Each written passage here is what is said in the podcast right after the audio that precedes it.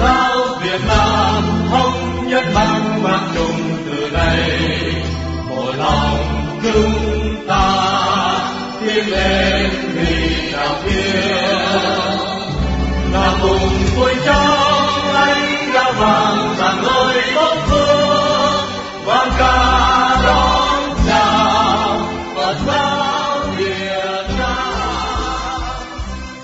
Đây là Đài Phật giáo Việt Nam, phát thanh từ hải ngoại mỗi tuần một lần vào tối thứ Sáu, từ mười chín giờ đến mười chín giờ ba mươi tối, giờ Việt Nam, trên làn sóng ngắn ba mươi mốt thước, chín nghìn chín trăm ba mươi ki lô héc. Đài Phật giáo Việt Nam là tiếng nói của người Phật tử phải sống xa quê, nhưng không ngừng ưu tư đến an lạc, dân chủ và nhân quyền cho đồng bào trong nước.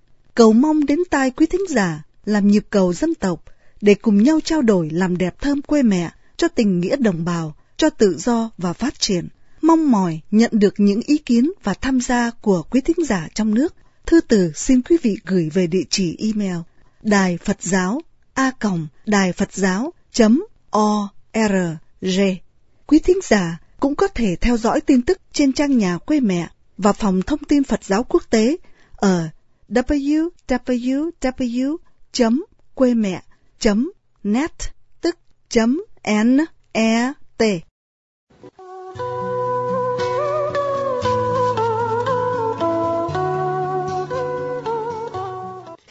Đây là Đài Phật giáo Việt Nam phát thanh từ Paris. Ý Lan xin kính chào quý thính giả. Hôm nay thứ Sáu, ngày hai mươi bảy tháng tư, dương lịch hai nghìn mười tám, tức ngày mười hai tháng ba, âm lịch Mậu Tuất.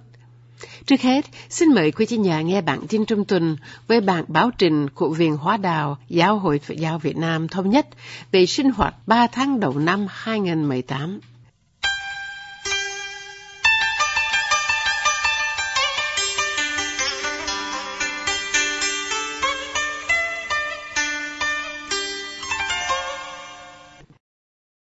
Bản tin của Văn phòng Viện Hóa Đạo báo trình sinh hoạt ba tháng đầu năm hai nghìn mười tám. Cứ mỗi lần xuân đến, Văn phòng Viện Hóa Đạo và Văn phòng Gia đình Phật tử Vụ, Gia đình Phật tử Việt Nam đúc kết sinh hoạt trong toàn năm để kính trình chư tôn giáo phẩm, chư vị cư sĩ thành viên lãnh đạo giáo hội, cũng như đồng bào Phật tử trong và ngoài nước, hiểu rõ sinh hoạt tại quê nhà dưới sự lãnh đạo tối cao của Đức Đệ Ngũ Tăng Thống Thích Quảng Độ trong công cuộc giải trừ quốc nạn và pháp nạn, đòi hỏi pháp lý của Giáo hội Phật giáo Việt Nam Thống Nhất và tranh đấu vì một nền dân chủ đa nguyên cho toàn dân tộc.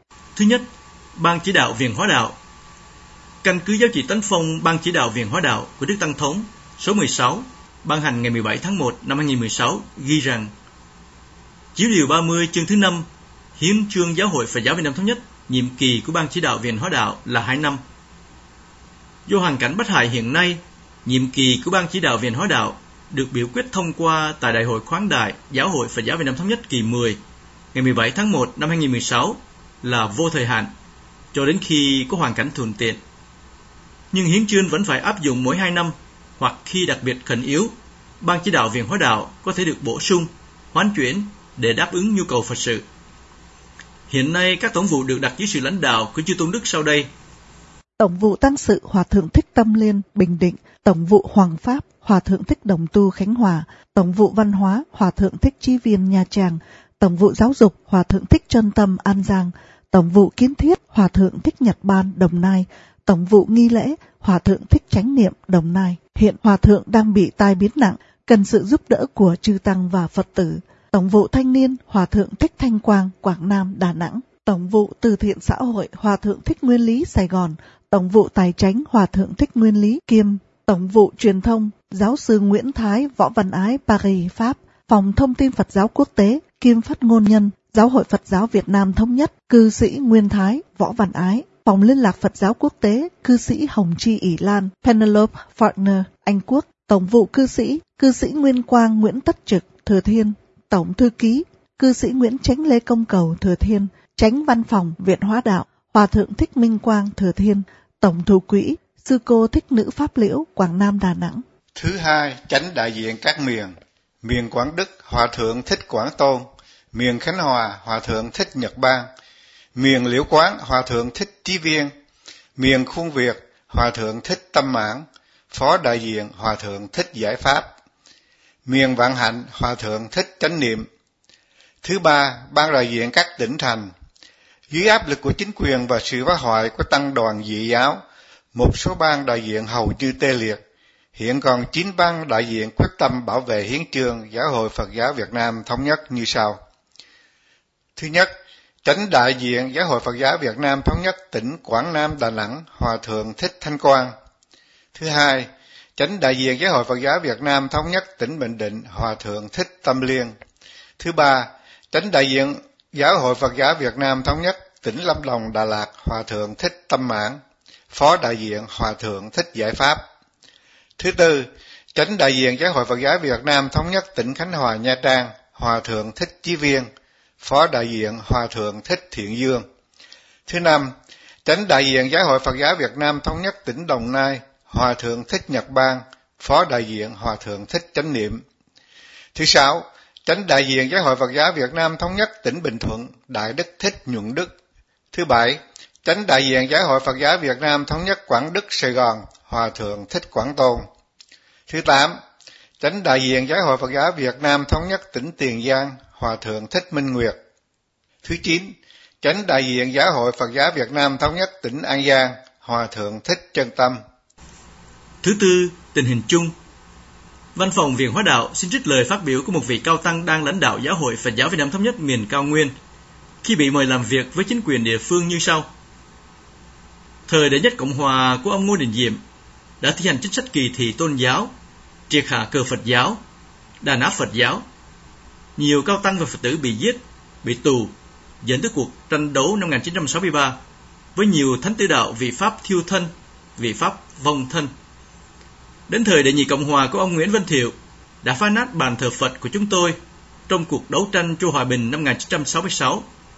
Nhưng chúng tôi không thù họ, vẫn thương họ, vì qua các biến cố nói trên, họ vẫn để cho chúng tôi tự do truyền đạo và hành đạo. Bây giờ dưới chính thể cộng sản, chúng tôi đi đâu cũng bị theo dõi, làm gì cũng bị ngăn cấm. Các lễ lớn như Phật đản, Vu Lan, công an dày đặc tại chùa để quay phim, chụp bóng, ghi số xe làm cho Phật tử không dám đến hành lễ. Nhiều Phật tử bị mời làm việc buộc cam kết bỏ Giáo hội Thống Nhất, thậm chí một cái nhà tăng, một cái nhà bếp hư nát, không bảo đảm tính mạng con người, mà xin chính quyền tu sửa, chính quyền không cho, hoặc hứa hẹn hàng năm trời mà không giải quyết. Vậy thì làm sao mà chúng tôi thương chế độ, thương các anh cho được? Lời phát biểu này nói lên tình hình chung của Giáo hội Phật giáo Việt Nam Thống Nhất do Đức Đệ Ngũ Tăng Thống Thích Quảng Độ lãnh đạo, quyết tâm đòi hỏi pháp lý của Giáo hội Phật giáo Việt Nam Thống Nhất, quyết tâm đấu tranh cho một chính thể dân chủ đa nguyên trong cơn quốc nạn, pháp nạn hiện nay. Thứ năm, những trường hợp ngoại lệ. Một là đối nét về Tổng vụ Truyền thông và Phòng Thông tin Phật giáo Quốc tế.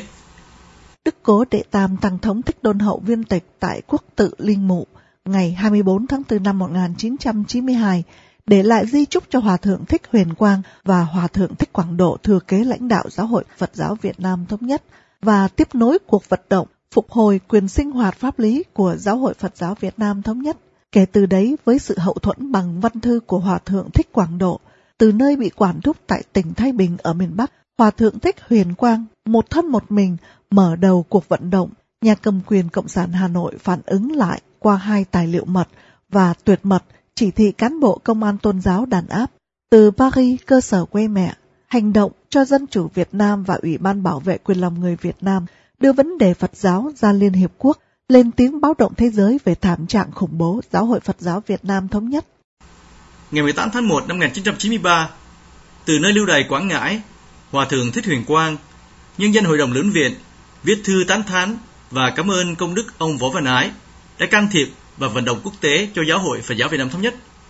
Vài tháng sau, Hòa thượng viết thư tay kêu gọi ông Võ Văn Ái trở về với Giáo hội và thiết lập cơ sở vận động quốc tế cho Giáo hội. Phòng Thông tin Phật giáo Quốc tế ra đời. Do nhiều nhân duyên từ lâu trước mà ông Ái nhận lời, đại quan hai sự kiện chính yếu. Tháng bảy năm một nghìn chín trăm sáu mươi ba tại Paris, ông Võ Văn Ái thành lập Hội Phật tử Việt Kiều Hải Ngoại với mười một chi bộ tại các nước Campuchia, Thái Lan, Ấn Độ, Nhật Bản, Hoa Kỳ, Anh, Pháp và nhiều nước châu Âu để hậu thuẫn cuộc đấu tranh đòi hỏi tự do tín ngưỡng và bình đẳng tôn giáo trong nước. Sau Đại hội Toàn quốc thành lập Giáo hội Phật giáo Việt Nam Thống Nhất năm một nghìn chín trăm sáu mươi tư, hội được Viện Hóa Đạo công nhận như chi bộ hải ngoại của Giáo hội Phật giáo Việt Nam Thống Nhất. Từ đó cho đến năm một nghìn chín trăm bảy mươi, ông Võ Văn Ái thay mặt Viện Hóa Đạo mở những cuộc vận động quốc tế cho giáo hội trong thời chiến tranh để nói lên lập trường hòa bình của Giáo hội Phật giáo Việt Nam Thống Nhất. Năm một nghìn chín trăm bảy mươi tư, nhân đi dự hội nghị quốc tế tại Vương quốc Bỉ, nhị vị Hòa thượng Thích Thiện Minh và Thích Huyền Quang đến Paris thăm ông Võ Văn Ái, mời về giúp Phật giáo trong nước. Ông Ái hứa năm sau sẽ về, nhưng sự biến ba mươi tháng tư năm một nghìn chín trăm bảy mươi lăm khiến việc không thành.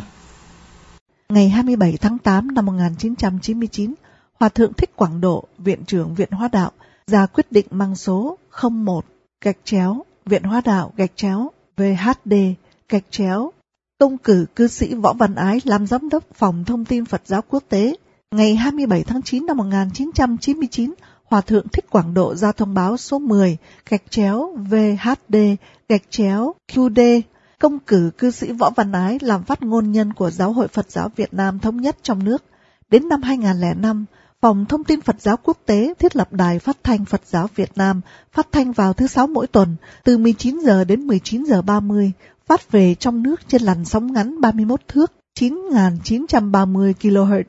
Trong cuộc vận động quốc tế và thông tin cho cộng đồng người Việt ở nước ngoài hay trên thế giới, Phòng Thông tin Phật giáo Quốc tế và Đài Phật giáo Việt Nam hiện gặp vô vàn khó khăn để thực hiện những gì giáo hội trong nước trông chờ. Lý do là chúng tôi quá thiếu nhân sự và tài chính để đương đầu. Xin cất lời kêu gọi chư tôn Đức Tăng Ni và đồng bào Phật tử các giới, mỗi người một chút từ tâm, gửi tiền ủng hộ Phòng Thông tin Phật giáo Quốc tế và Đài Phật giáo Việt Nam. Đây cũng là cách góp tay đem lại tự do tôn giáo, nhân quyền, dân chủ cho Phật giáo đồ trong nước đang ngày đêm bị sách nhiễu, đàn áp khủng bố. Chi phiếu đề tên Bureau International d'Information Buddhist và gửi về địa chỉ Phòng Thông tin Phật giáo Quốc tế B P sáu không không sáu ba gạch nối chín bốn bốn bảy hai Boise, Saint-Léger-Cedex, France. Sở dĩ văn phòng Viện Hóa Đạo đưa thông báo đặc biệt về Phòng Thông tin Phật giáo Quốc tế và phát ngôn nhân Viện Hóa Đạo để một lần nữa nhắc nhở đồng bào Phật tử các giới. Đây là tiếng nói chính thức của Giáo hội Phật giáo Việt Nam Thống Nhất do nhị vị lãnh đạo tối cao Giáo hội Phật giáo Việt Nam Thống Nhất Thích Huyền Quang và Thích Quảng Độ thiết lập dựa theo hiến chương Giáo hội Phật giáo Việt Nam Thống Nhất. Tiếng nói chính thức này đã cảnh tỉnh thế giới tiến bộ về dân chủ và nhân quyền của Việt Nam qua các hội nghị quốc tế. Từ đó, cả thế giới tiến bộ biết đến giáo hội chúng ta và ủng hộ giáo hội chúng ta trước âm mưu truy diệt của Đảng Cộng sản Việt Nam. Nhờ vậy mà giáo hội chúng ta còn tồn tại đến hôm nay. Hai là Phòng Liên lạc Phật giáo Quốc tế. Đây là một tổ chức hết sức đặc biệt của Giáo hội Phật giáo Việt Nam Thống Nhất. Căn cứ theo hiến chương, Giáo hội Phật giáo Việt Nam Thống Nhất có nhiệm vụ liên lạc với tổ chức Phật giáo của các quốc gia trên thế giới, nêu lên tính cách hợp pháp của Giáo hội Phật giáo Việt Nam Thống Nhất, tình hình đàn áp giáo hội vô căn cứ của chính quyền Cộng sản Việt Nam, kết hợp với Phòng Thông tin Phật giáo Quốc tế như một cứu tinh giữa lúc Giáo hội Phật giáo Việt Nam Thống Nhất quê nhà gần như tê liệt vì các cuộc đàn áp khủng bố nêu trên. Phòng Liên lạc Phật giáo Quốc tế đã kết hợp cùng Phòng Thông tin Phật giáo Quốc tế thiết lập Đài Phát thanh Phật giáo Việt Nam, chuyển vận về Việt Nam mỗi thứ Sáu hàng tuần. Tiếng nói ấm cúng rặt Huế của cư sĩ Hồng Chi Ý Lan là niềm tin, là mong đợi của bao nhiêu Phật tử trên thế giới, ưu tư về sự sống còn của Giáo hội Phật giáo Việt Nam Thống Nhất nói chung và Giáo hội Phật giáo Việt Nam Thống Nhất quê nhà nói riêng, mà người phụ trách là một người rất đặc biệt, đó là chị Ý Lan, đệ tử quy y Đức Đệ Tứ Tăng Thống Thích Huyền Quang với pháp danh Hồng Chi. Chị là người Anh, tên thật Penelope Falkner, chưa hề đặt chân lên đất Việt, nhưng Ý Lan đến với chúng ta bằng tấm lòng ưu ái trọn vẹn, như là nắng trong lành vào buổi sáng nguyên sơ.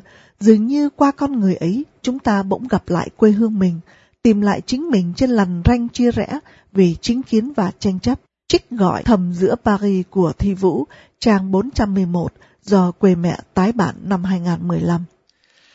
Thứ sáu, thực thi từ bi tâm của Tổng vụ Từ thiện Xã hội. Bắt tay vào chức danh Tổng vụ trưởng Tổng vụ Từ thiện Xã hội Viện Hóa Đạo, Giáo hội Phật giáo Việt Nam Thống Nhất từ đầu năm hai nghìn không trăm mười bốn, với hai bàn tay trắng vì tăng đoàn dị giáo tước đoạt cả cơ sở lẫn ngân sách của Tổng vụ. Lại gặp lúc quê nhà chịu nhiều thiên tai bão lũ, Hòa thượng Thích Nguyên Lý đã tích cực vận động những tấm lòng vàng, kêu gọi từ bi tâm của mọi người. Với sự tích cực đó, Ngoài việc đấu tranh với chính quyền để tổ chức cho được những chuyến cứu trợ trên toàn quốc, đem niềm vui trực tiếp đến những mảnh đời bất hạnh, cuộc vận động có khi lên tới cả hai ba tỷ đồng, và các đoàn cứu trợ đã có mặt tại Cao Bằng, Lạng Sơn, đến Nghệ An, Thanh Hóa, Quảng Bình, Hà Tĩnh, rồi đến miền cao nguyên xa xôi hẻo lánh, lại về miền Nam Trung Bộ giữa bão táp, lũ lụt, hoành hành, đến nỗi Ngài đã kiệt sức nhập viện một thời gian. Những cuộc cứu trợ ấy đã được Ngài tường trình cụ thể lên Đức Tăng Thống, Hòa Thượng Viện Trưởng, Tri Tôn Giáo Phẩm và đồng bào Phật tử trong và ngoài nước qua thông cáo báo chí của Phòng Thông tin Phật giáo Quốc tế, nên không cần nhắc lại. Hôm nay Ngài xin thay mặt Tổng vụ Từ Thiện gửi lời tán thán công đức đến những tấm lòng vàng đã làm nên những cuộc cứu trợ vô cùng ý nghĩa của Giáo hội Phật giáo Việt Nam Thống nhất, dù chính quyền vẫn luôn xem Giáo hội Phật giáo Việt Nam Thống nhất là bất hợp pháp. Nhưng các cuộc cứu trợ này đã có phần chứng minh tính hợp pháp của giáo hội chúng ta. Kèm theo danh sách một trăm mười tám Phật tử hải ngoại gửi tiền về giúp Tổng vụ Từ thiện xã hội cứu trợ bão lụt, tổng cộng ba mươi bảy nghìn hai trăm tám mươi tám Mỹ Kim và ba tỷ một trăm ba mươi tám triệu năm trăm sáu mươi bốn nghìn một trăm sáu mươi đồng Việt Nam. Thứ bảy, Tổng vụ Thanh niên Viện Hóa Đạo kiện toàn nhân sự một số ban hướng dẫn gia đình Phật tử Việt Nam tại các tỉnh thành. Tổng vụ Thanh niên Viện Hóa Đạo đã ra năm quyết định, chỉ định danh sách ba mươi bảy nhân sự huynh trưởng vào ban hướng dẫn tại các tỉnh Quảng Trị, Đắk Lắk, Quảng Đức, Sài Gòn và Khánh Hòa.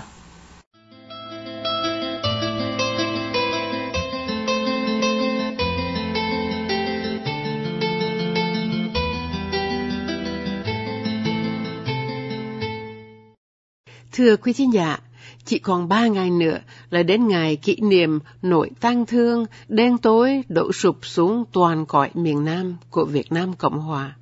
Xin mời quý thính giả nghe chương trình đặc biệt về bốn mươi ba năm trước, ba mươi tháng Tư Đen, để cùng nhau nhớ về nơi chôn nhau cát rúng, nơi mà bà con thân thuộc, xóm giềng chưa được hưởng các quyền tự do cơ bản, chưa có tự do tôn giáo, để được sống với niềm tin chánh pháp của mình, nói chi tới hạnh phúc đơn sơ và cơm ăn áo mặc như nhân dân các nước láng giềng.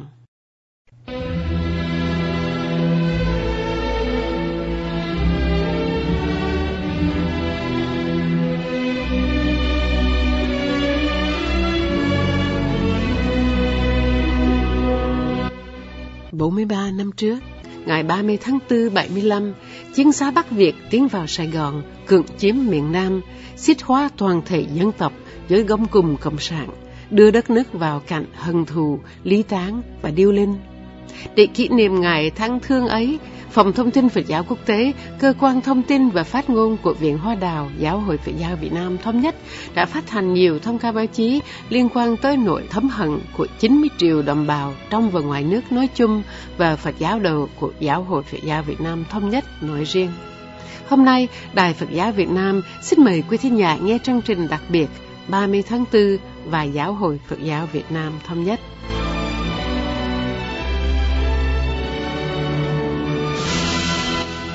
Trước hết, xin quý thính giả lắng đầm tâm tư trong giây phút để tưởng nhớ đức cố đệ tử Tăng Thống Thích Huyền Quang qua lời Ngài kêu gọi Đảng Cộng sản hãy sám hối mỗi tội lỗi tày trời gây ra hơn sáu mươi năm qua mà Ngài giống lên mười tám năm trước đây.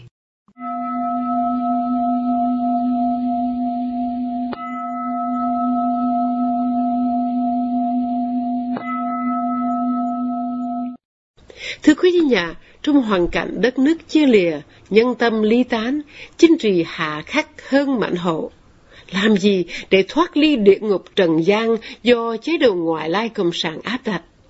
Một cao tăng Phật giáo, tay không tất sắt, thân bị lưu đày quản chế, nhưng lòng vẫn không đành quay lưng với thế cuộc, dũng mạnh kết lên tiếng nói hùng lực và từ bi Phật giáo, đòi hỏi nhân quyền cho người sống và linh quyền cho người chết.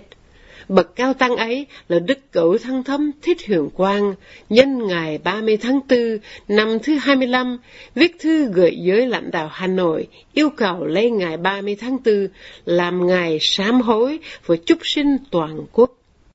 Những văn kiện lịch sự của đức cố đệ tử Tăng Thống Thích Huyền Quang. Từ nơi lưu đày ở quận Nghĩa Hành, tỉnh Quảng Ngãi, Đức Cố Tăng Thống Thích Huyền Quang lúc bấy giờ là Sự lý Thường vụ Viện Tăng Thống Giáo hội Phật giáo Việt Nam Thống Nhất, viết bức thư sáu trang để ngày hai mươi mốt tháng tư năm hai nghìn, gửi đến giới lãnh đạo Hà Nội là các ông Lê Khả Phiêu, Trần Đức Lương, Phan Văn Khải và Nông Đức Mạnh, nhân dịp Đảng và Nhà nước Cộng sản tổ chức ăn mừng hai mươi lăm năm xâm chiếm miền Nam. Ngoài sự biểu đạt về hiện tình suy vong của đất nước sau hai mươi lăm năm bị nạn độc tài toàn trị hoàn hành, Đức Cố Tăng Thống Thích Huyền Quang đề nghị Đảng và Nhà nước xã hội chủ nghĩa lấy ngày ba mươi tháng tư làm ngày sám hối và chúc sinh toàn quốc, sám hối những sai lầm trọng đại, giải quyết tình trạng bi thảm của những người tử vong, tàn tật qua hai cuộc chiến và bảo đảm các quyền tự do căn bản cho người dân. Đặc biệt, Ngài đòi hỏi linh quyền cho người chết và nhân quyền cho người sống. Sau đây xin mời quý thính giả nghe những trích đoạn quan trọng trong bức thư lịch sử nói trên. Hai điều tôi mong được quý Ngài lưu tâm là những người tử vong tàn tật vì cuộc chiến và quyền sống của người dân với đầy đủ các quyền tự do căn bản chưa được công nhận. Theo số liệu chính thức của nhà nước, trong cuộc chiến vừa qua có ba triệu người chết, ba trăm nghìn bộ đội mất tích chưa tìm thấy mộ phần. Trong thực tế, số liệu này còn cao hơn gấp bội. Chưa kể hàng triệu người tàn tật, hàng triệu gia đình có con em chết trận không được nâng đỡ hay đền bù xứng đáng. Chưa kể số phận đông đảo binh sĩ tử vong hay tàn tật thuộc miền Nam cũ. Chưa hề được nhắc nhở như con dân một nước. Dù chiến tranh chấm dứt từ lâu, dù lưỡng cực phân tranh trên thế giới đã cáo trùng, chưa kể nạn nhân chết oan ức hoặc bị hành hạ tàn bạo trong thời cải cách ruộng đất, mà con số bảy trăm nghìn người đã được các cán bộ trong cuộc tiết lộ. Chưa kể nạn dân bị tàn sát trong cuộc tổng tiến công Tết Mậu Thuần, đặc biệt tại Huế. Chưa kể trên một trăm nghìn người bị hành quyết trong các trại cải tạo và gần một triệu người bỏ thân trên biển cả khi vượt biển tìm tự do. Biết bao dâu bể thảm sầu trong bài tính cộng. Đó là những người đã chết hoặc sống trong phũ phàng, quên lãng. Muốn biết quốc gia thịnh suy như thế nào, chỉ cần nhìn vào đời sống của một người dân thường, một đoàn thể, một tôn giáo. Hiện tại ở nước ta, đoàn thể hay tôn giáo không được quyền tự do tồn tại, vì điều bốn trên hiến pháp quy định sự độc tôn tư tưởng Mác Lênin và độc quyền cai trị của Đảng Cộng sản. Mọi hình thái sinh hoạt của đoàn thể, tôn giáo ngoài chủ nghĩa cộng sản đều bị loại trừ. Con người Việt ở đầu thế kỷ hai mươi mốt chỉ có hai chọn lựa, vào nhà tù hay vào guồng máy đảng. Khổ thay khi vào guồng máy đảng, con người chẳng còn được hiện hữu theo cá tính tự do của họ. Có miệng không được nói, có đầu óc không được suy nghĩ, có trái tim không được thương yêu nòi giống và quê hương theo quan điểm riêng biệt. Còn vào nhà tù hay trại cải tạo thì được tự do suy nghĩ một mình, tự do ăn nói một mình. Song tự do như thế là tự do di động trong mồ sống, chẳng ai biết, chẳng ai hay, vô tích sự với xã hội, nhân quần. Tự do theo kiểu này, khi nhân phẩm đã bị giải thể, có khác chi thứ tự do của loài trùn quằn quại trong lòng đất. Thưa quý ngài, là tăng sĩ Phật giáo, với tám mươi ba tuổi đời, tôi không được sống vào hoàng dương giáo lý tử bi của Đức Phật cho đồng bào tôi. Từ dưới thời Việt Nam Dân Chủ Cộng Hòa đến Cộng Hòa Xã hội Chủ nghĩa ngày nay, tôi chỉ biết mùi vị của nhà tù, bởi cớ gì một công dân, một người tôn giáo như tôi không được sống trong cảnh tự do, và qua tôi, một giáo hội dân lập có truyền thống hai mươi thế kỷ trên đất nước này, là Giáo hội Phật giáo Việt Nam Thống Nhất, không được tự do sinh hoạt, như Công ước Quốc tế về các quyền dân sự và chính trị của Liên Hiệp Quốc quy định và bảo đảm. Cuối năm một nghìn chín trăm tám mươi mốt, Đảng và Nhà nước dựng lên tổ chức Phật giáo làm công cụ cho chính trị, bỏ tinh thần thống nhất đặc thù của Phật giáo Việt Nam để thu hình vào danh xưng Giáo hội Phật giáo Việt Nam. Việc giáo hội là của chư Tăng Ni và Phật tử quyết định, cớ sao Đảng lại nhúng tay sắp đặt và quyết định thay cho hàng giáo phẩm giáo hội và quần chúng Phật tử. Con chim sắp chết tiếng nói kêu thống thiết, người lão tăng sắp về cõi Phật như tôi không nói lời gian dối. Đảng và Nhà nước không thể mãi mãi che đậy những lỗi lầm của mình để làm chuyện thất đức, mà hậu quả khiến nhân dân bần cùng, tôn giáo bị đàn áp, trí thức mất tự do tư tưởng, nhà báo mất tự do ngôn luận, văn nghệ sĩ mất quyền sáng tạo, người lao động không tự do nghiệp đoàn.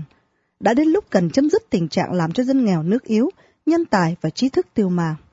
Đối với Phật giáo, chúng tôi yêu sách Giáo hội Phật giáo Việt Nam Thống Nhất phải được phục hồi quyền tự do sinh hoạt trên pháp lý hiện hành, vốn được quy định và bảo đảm tại hiến chương, tuyên ngôn quốc tế nhân quyền và công ước quốc tế về các quyền dân sự và chính trị của Liên Hiệp Quốc. Các hòa thượng, thượng tọa, đại đức tăng ni, Phật tử sau khi được trả tự do phải được phục hồi hộ khẩu, quyền công dân và quyền tự do hành đạo, bãi bỏ Nghị định ba mươi mốt C P để chấm dứt vĩnh viễn chế độ quản chế, hành chính phi luật pháp, khiến kẻ được trả tự do vẫn thấy như mình bị dẫn độ từ nhà tù nhỏ sang nhà tù lớn, khiến ai nấy nơm nớp lo âu vì bắt vô cớ bất cứ lúc nào. Các tăng sĩ Phật tử còn bị giam giữ hay quản chế phải được trả tự do và giải chế, nếu xét thấy họ có tội, thì đưa ra xét xử công khai trước một tòa án với quyền bào chữa của luật sư do họ chọn lựa, cùng sự hiện diện của báo chí quốc tế. Kỷ niệm hai mươi lăm năm chấm dứt chiến tranh, theo tôi nghĩ, Đảng và Nhà nước nên làm chuyện có một không hai. Chuyện không ai dám làm, ngoại trừ kẻ có hùng tâm tráng trí, ấy là thực hiện ba nghĩa cử văn minh.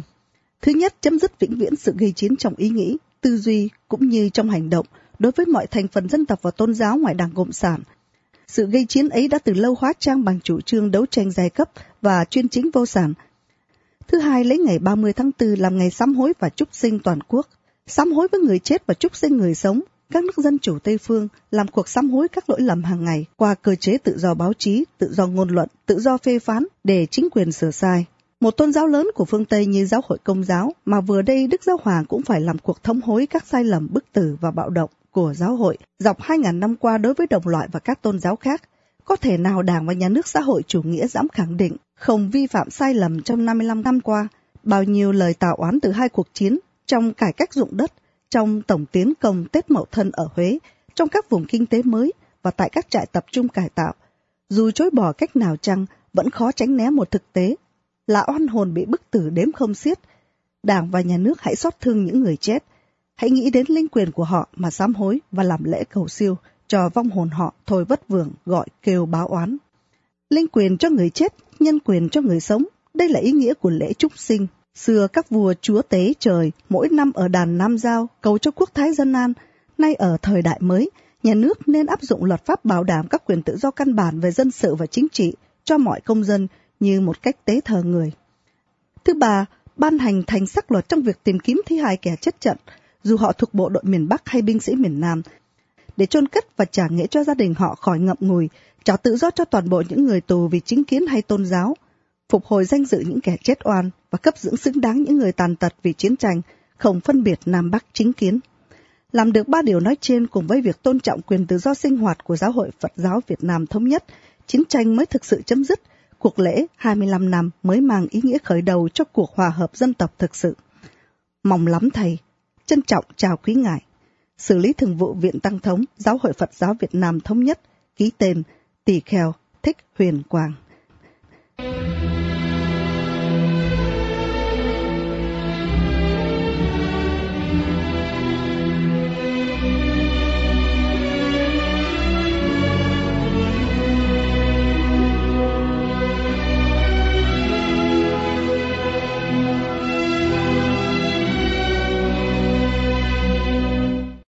Chương trình Đài Phật giáo Việt Nam đến đây tạm chấm dứt.